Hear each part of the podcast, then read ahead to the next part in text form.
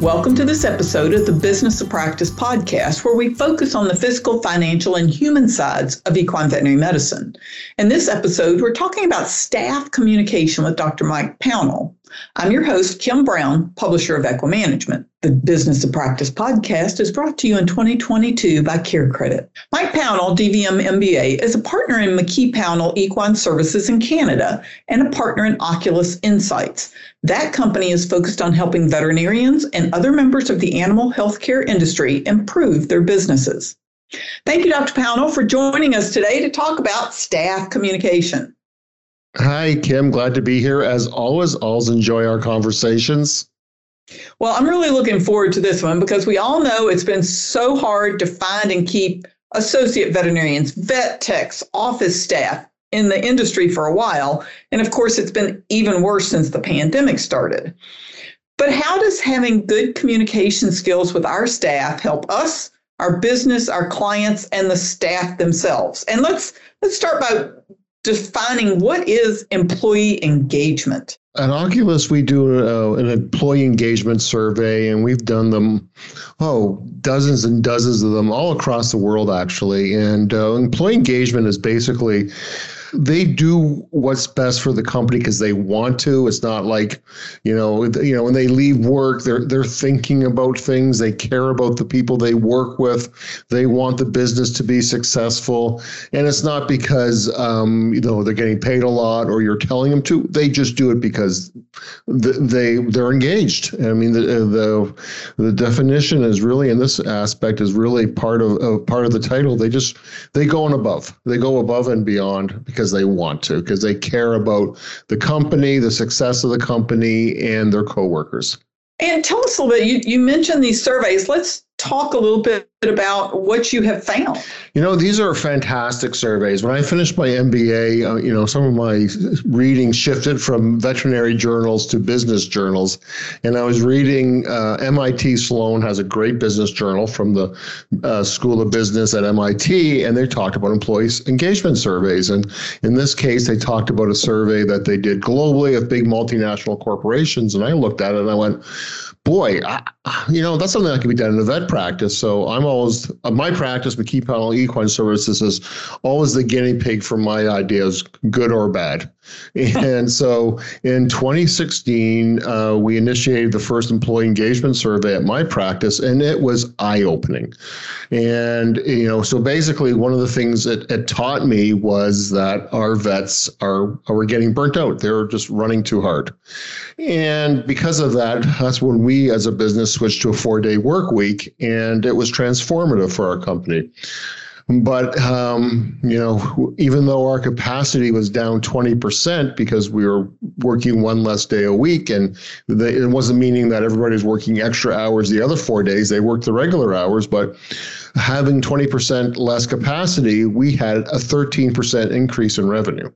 Wow and and basically it was just our vets just felt more motivated. They they weren't as stressed. They you know many of them came to me later and just said i've, I've rediscovered my joy of veterinary medicine. Uh, you know my fifth day i don't really take it as a day off but i'm reading journals. I'm catching up on um, client communication i just feel better about things and i've had a, you know a couple of the vets that work with us are you know their moms and they're like, you know, I'd always be feeling so stressed, and I got to get my notes done, and I got to get all my client, everything I had to get done at night. I put my kids to bed, and then I knew I had hours of paperwork afterwards.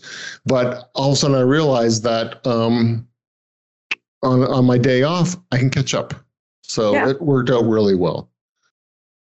But one of the things we discovered in it, and, and I can tell you in every single survey we have done since, the area where everybody does not as well as expected, let me put it that way, because it's a range, is in how they communicate and is communication within the organization. And I think we all think that we communicate well, um, but we don't. And I think that's probably human nature. How many things fall apart because we're not great communicators. So yeah, yeah. But and so what we've identified of what the problem with when we have poor communication is more medical errors.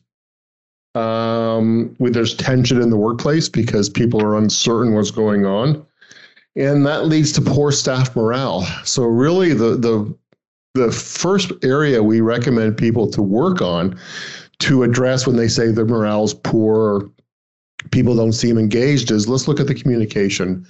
Because you know basically a lack of communication from management to staff is directly correlated to decreased levels of trust between management and and, and owners to the staff. Um, when there's communication lapses people start to make their own stories. They try to figure things out on their own. And and so when there's that, then they get a lack of consistency of protocol and of medical care, and you know, and become people make up their own stories or truths that become entrenched in the culture. And one of the things that really surprises us when we see this more and more poor partner to partner or partner to management communication is obvious as to staff. And it really sets the tone for the rest of the staff.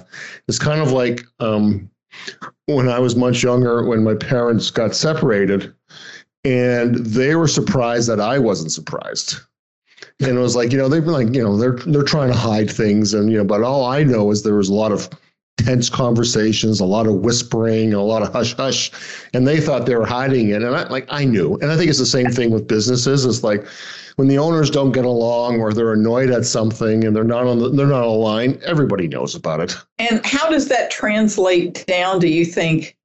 When, when there's friction between the owners or the management and the, the top vets, what how do you think that communicates down to the rest of the staff? You said you feel the friction, but what does that mean? Well, then everybody's wondering what's going on. And so, is the business okay? Are things happy? Is, is somebody leaving? You know, every that's why I say everybody makes up their own story and every situation is unique. And and so if you know so it's sort of like if you know there's these partners have been together and they've been squabbling for years you know then people start thinking like parents like are they going to finally break up? Is one partner going to leave? And it just it gives a sense of insecurity and then people don't feel like they have any agency in what's going on and then they're just wondering and then that's morale's tense. What's going to happen? Yeah. Well let's flop it around then so, what, Dr. Pownall, would be some of your recommendations to have better employee engagement, which then, as, as you've said, translates to better practice success? Well, I, I, think what they need to do is a you recognize that communication is essential, and it's all you know. It's a challenge because sometimes you know what we see is there's poor communication or sometimes there's too much communication. Yeah. And it's better to have too much communication. And so, one of the things that we recommend to um, practice owners, managers is find out um, the way people want to be communicated with. And there are a couple ways of it. So, you know, some people will send out, uh, um, you know, a, a newsletter. We found out after a while is most people didn't read the newsletter. Yeah. You know, and you know, because if you're using uh, any one of the newsletters, the online newsletter things, they can tell you the open rates, the click rates, and then we'd send we we spend time crafting these informative newsletters and find that like 40% of the staff opened them. That meant 60% of them weren't had no idea. And so, what we found in our organization is having little quick weekly huddles, five ten minutes here's what's going on. Here is off. Who here is who's off. Here's what equipment is off. Here's who's starting. I mean all, anything that you need to know and everybody is there right in front of you and then you know people can talk about it. Um, you know some of the more lighthearted communication we have a private facebook group for our, our staff. So that's where we celebrate birthdays or work anniversaries or or what have you and so, you know, th- that's what happens. So, um, face to face meetings, we also use a lot of Slack, which is sort of like a, a messaging system.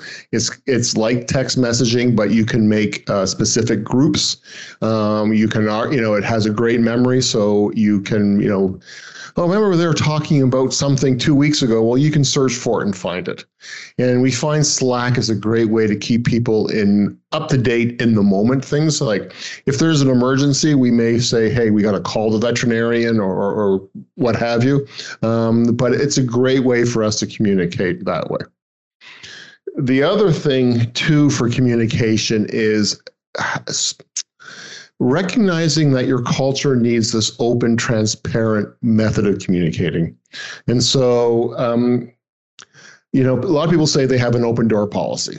But until somebody actually goes in that open door and they talk about a challenge and everybody gives them lip service and then ignores it, and then, well, then that open door really means nothing. So if you want to have an open door policy, you've got to commit to it. And the other thing that's, and this is huge, Kim, this is probably one of the bigger things, is we are so focused on correcting people. So, especially as veterinarians, we we you know because we can't make mistakes you know, we try not to make mistakes. Like when we make mistakes, bad things happen. And so we look at everything else with those same lenses. And so we're constantly nitpicking at people like, oh, you did this wrong, you did that wrong, or my truck wasn't packed properly, or boy, the x ray plate wasn't charged enough. And all people hear is negativity. And what we should be flipping it is and, and is spending more opportunity talking about positive feedback. Well, you did a great job. You know, like compliment people in the moment. Why was it a great job? How did it benefit the practice? How did it benefit you? How did it benefit other veterinarians or other staff? Then you start getting this this um, culture of of positivity where people want to have conversations because it's not a conversation every time where it's just like, oh God, what did I do wrong now? Yeah. Which ends up happening. And, and I think we sort of have caught ourselves and we, you know, we recommend people like almost like for every correction, you need four to five positives. And I think that's that helps. You know, as simple as we had an example of one of our vets would come in in the morning, you know, and, and, it's a busy day, or you're thinking of the day ahead of you, and it's very, they would come in very brusque, and you know, it wasn't a good morning. It was like, all right, we got hit the road, and we got blah blah blah blah blah, and everybody was like, geez, like, don't you know, stay clear of this doctor in the morning as opposed to coming in good morning everybody. How you doing? Boy the driving was terrible with the weather is everybody okay? Everybody driving okay? Spending that extra five minutes in the morning to just chat with people and take the tension down a little bit. And then you as a practice owner or as a veterinarian or a manager you're just like all right there's that expectation that you're approachable and you can start having conversations the Business of Practice podcast is brought to you by Care Credit. Care Credit keeps equine veterinarians at the heart of care by providing horse owners with simple, budget friendly financing options. By bridging the gap between cost and care, Care Credit supports healthy financial relationships between veterinarians and their clients. It can help them move forward with care a horse needs whenever and wherever it's needed. Well, and you know, there's also personality types, which you know we could have a whole show on different oh, personality oh, types and how absolutely. they like and so forth. But that yeah. was a huge eye opener to me as as a type A personality. When you come in my office, I don't want to talk about the weather and the cats and the kids and whatever else. But everybody doesn't think that way. So exactly. if I walk into somebody's office and I think, gosh, they are the same as me, and I need to get right to the point, their personality may be that I need to engage with them. I need to make sure that they're good and that they understand that I, I see them as a person. And then I can get into the point of why I'm in there. That was probably one of the biggest light bulbs in my professional career. We're all different. And we all, and you know, as the good, insightful manager recognizes the differences and, and tries to accommodate that to make sure everybody feels included. Another thing for uh, great communication, and I just had an example of this this morning, is is um, when we have a hierarchical culture um, where staff is not left uh, or not involved in decision making, that really feeds disengagement because it's like, well, try? Whatever ideas I have, nobody's going to listen to me. Whereas, you know, your vet assistants, your receptionists, your junior associates, they're the ones that are doing things. So you know, always involve your staff in decision making. You may not always um, use their input, but at least the fact that you're out there soliciting ideas. And so, my example from today is oh, we were having a discussion about you know, sharing trucks amongst veterinarians at one of our locations. And so I went to the vet assistants and I just said, and they're all getting ready for the day. And I just said, can I have 10 minutes of your time or do we have time? And they're like, yep, yep, okay. I said, here's my challenge. And it really is a balance between do we want to um, buy an extra vehicle and the expense with it versus, um, you know, vets are very particular how their trucks are set up in terms of the medications they carry, what have you. What do you guys think? And you can just see them just like, oh, our opinion's important. And so they gave me opinions and their feedback. And I was like, okay, but do you think the benefit will outweigh the, uh, you know, the amount we're going to have to spend every month to purchase this vehicle?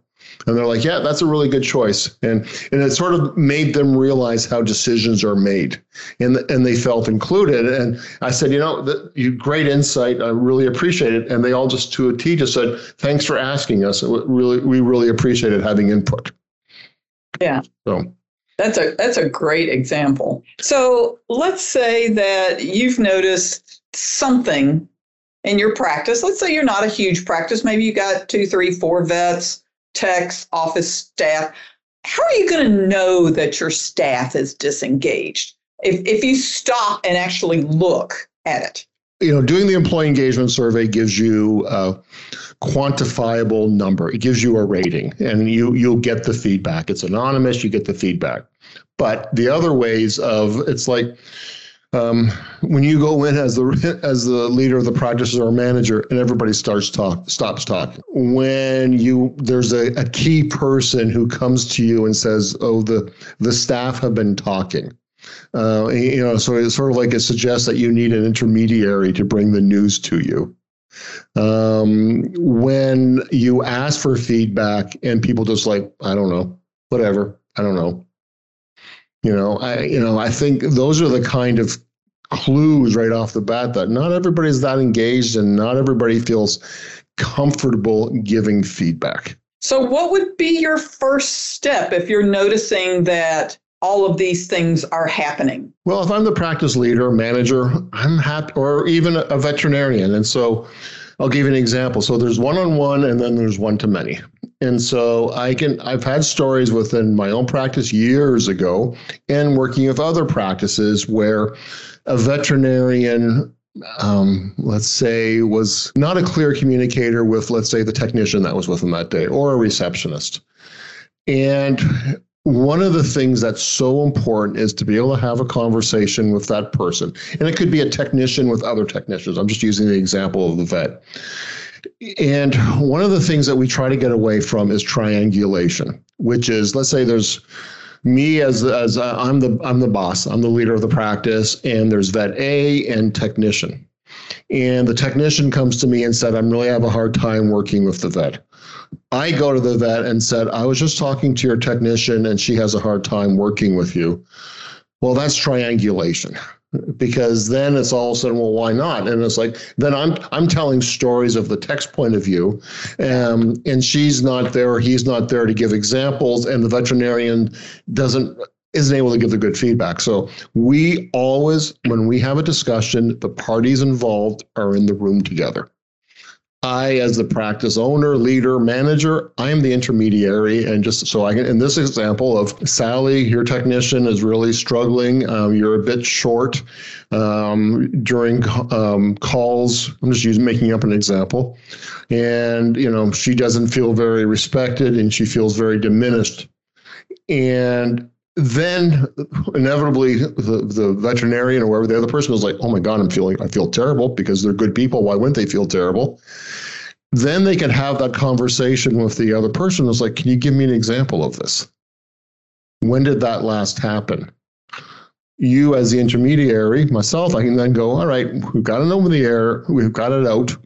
Nobody wants the situation. How do we go forward? And then there's the discussion of like, hey, if this happens ever again, let me know in the moment so I catch myself because I don't want to be that kind of person. And then everybody has trust that it happens. Right. So that's that's another example. Another one that um, used to think that venting was okay. You know, you can vent about somebody and you're just blowing steam off. And what we basically have, you know, there's been good research that says that when you vent, it doesn't make you feel better. In fact, it intensifies the negative feelings you have about that person or situation. And so instead of feeling better about it, you're like, it just reinforces why you're so annoyed with them. So we just say, don't vent. If you got a problem, you come to the person. Um, and you know, with that is don't vent down. So you know, vent to somebody that can help you. If you got a problem, go to your manager. Go to somebody that can make a difference, and not gossip and just like, let's say you're a bunch of technicians, you're and annoyed with a veterinarian. Um, well, you by venting to each other or gossiping and talking to maybe the new associate, the new um, technician about how horrible this doctor is. No, go to the management, go to the owners of the practice, bring it up, which means the owners and the managers have to have that culture that they can come and bring it to you and you will listen and you will act upon it. That's a good point. Because if you don't do that and they bring that to you, then you'll find yourselves missing staff. Well, that's it. You know, and there's so much research that's out right now, Kim, about you know why people are leaving their jobs, and unfortunately, you know, AVMA had a great survey based on AHA data in the fall of 2021 that we know in the human field that physicians and registered nurses are leaving the profession at a high rate. And sadly, veterinarians and LVTs are leaving at an even higher rate. And when you look at um, research that's being done in the job market in general, is yeah, people will leave because salary is poor. So let's say you're paying everybody that is competitive and salary is not a discussion. The other main reason why people leave is a toxic work environment. And the biggest reason that contributes to a toxic work environment is poor communication.